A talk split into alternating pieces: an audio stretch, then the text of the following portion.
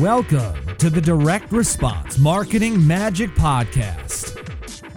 Seth Greene is a five time best selling author, speaker, and nationally recognized direct response marketing expert who is CEO of one of the fastest growing direct response marketing firms in the country. To get free access to a download of his new book, Podcast Marketing Magic, and a free live training webinar that will show you how you can use a podcast to attract new customers and referrals like magic, simply register at www.ultimatemarketingmagician.com. On the podcast, Seth brings together some of the most cutting edge thought leaders in the world to share with you how they grow their businesses and how you can too. Hi, my name is Al- Alec Greene. The best marketing guy is my dad. First, he helps people with with marketing magic. Next, if you need marketing help, he will help you. Finally, if he is a met marketer, my dad is the best. And now, here's your host, Seth Greene.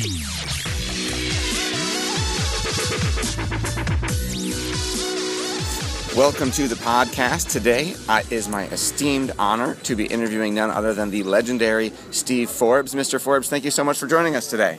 Good to be with you. Thank you. Um, We're here at Freedom Fest, the largest conference in the world for free minds. What attracted you the most to Freedom Fest? Why have you been such a vital part of it for so long? Well, the idea of liberty is always under attack. Uh, Jefferson and others were right that it requires eternal vigilance. It's fun to come together with uh, like minded people.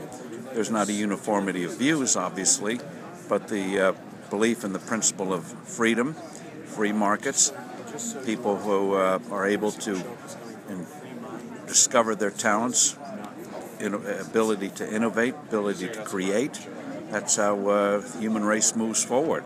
And the nice thing about free markets, of course, is that your success is everyone's success. Absolutely. You've built such a successful business over such a long period of time and helped so many people. If you were giving advice to someone starting a business today, where would you tell them to start? Find an area where you think you uh, have something that's uh, value added. Also, be prepared for uh, insane hours of work, and also be prepared for setbacks and failure. Almost every entrepreneur has had some falls during their careers. That's how you learn. We gain knowledge through experimentation. Most experiments don't work, but we learn what doesn't work. We get things that might be applicable to the future, even if they didn't work for the original purpose. What do you think is been the personality trait that has made you the most successful? You'll find in entrepreneurship all kinds of personalities. Uh, there's no uh, one cookie cutter. Key thing is uh, what my uh, grandfather liked to say, and that is stick to itiveness. Stick to itiveness. With all the success that you've achieved, what's your biggest challenge now? There's no such thing as permanent success. And as my father liked to say, if you think you've arrived, you're ready to be shown the door. Especially in this era where technology, pace of technological change seems to be accelerating. Uh, what works today is not going to work tomorrow.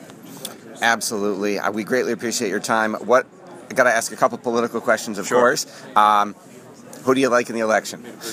Well, um, it's a matter of uh, who's out there. It's like going to a restaurant. uh, may not be the menu you would have preferred, but that's what you have the choice of. And I think uh, the, it's the election is for Donald Trump's to lose. People don't want a third term. They don't want to continue the way we're going. But he has to uh, reassure doubters and uh, skeptics that he's got the temperament for the job, that he can pick uh, people and teams to get things done. His releasing a few uh, weeks ago of a list of possible Supreme Court nominees, those were all solid choices. His uh, choice of Governor Pence of Indiana is very reassuring, even though he himself had some last minute doubts. Uh, it showed he can pick people who are outside of his comfort zone to uh, get a bigger job done. Do you think he has the ability to rein himself in enough to be an effective president? You don't know until you're in the job. But uh, I had cons- I like his tax plan, for example. Uh, needs some tweaks, but it's pretty good. But uh, his uh, views on blowing up trade agreements, I don't think that's the way to go. We have remedies already there to deal with abuses.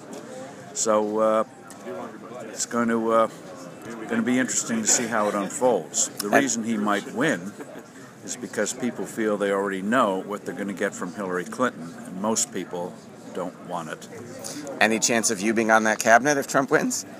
Uh, he, has got a lot of choices, and uh, when they put cabinets together, there are a lot of factors that go into it geography, sections of the party, sections of the population, reassuring this or trying to hit that.